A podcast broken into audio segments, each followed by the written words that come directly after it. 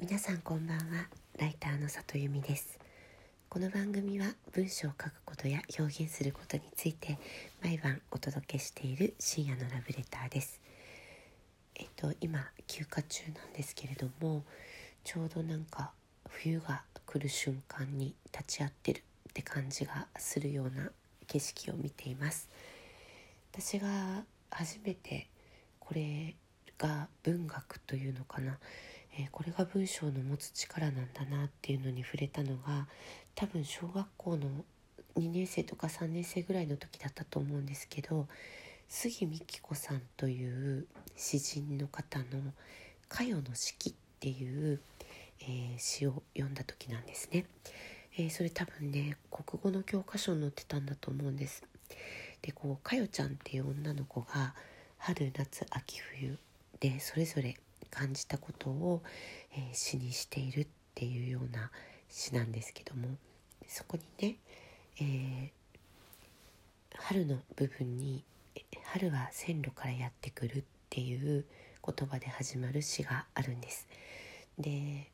なんで線路からね春がやってくるかっていうと線路って一番最初に雪が溶けるんですよ。でそれってきっとかよちゃんは、えー、列車の荷台に春がいっぱい乗っててでそれがガタゴト揺れるから春が線路にこぼれ落ちて、えー、だから線路から春がやってくるんじゃないかっていうことを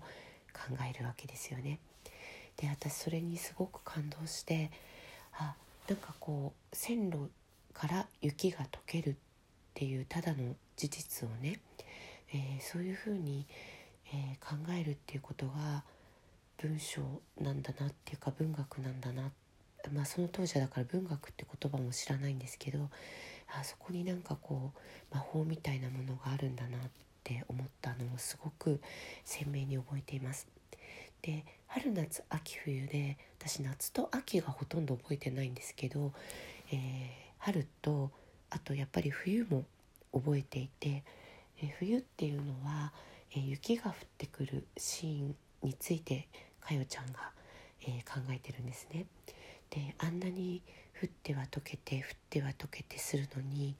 なんでいつの間にこう積もっていくんだろうとその積もってくるね他の仲間を支えた最初の一粒の雪を見たいっていうような詩だったんですよね。でこれもものすごく記憶に残っていて私北海道出身なので毎年初雪が降るたびに、えー、この詩のことを思い出していました、えー、昨日かな今日かなあ今日だな、えー、初雪を見てまして、え今日も、えこの詩のことを思い出していました、え大人になってだから多分30年も40年も覚えていられる文章に出会えるってすごい素敵な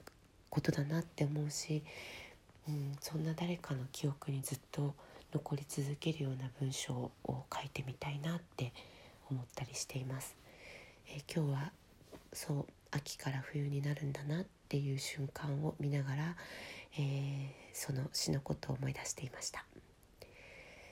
またそうですねあの好きな文章についてはいろいろお話していきたいなと思います。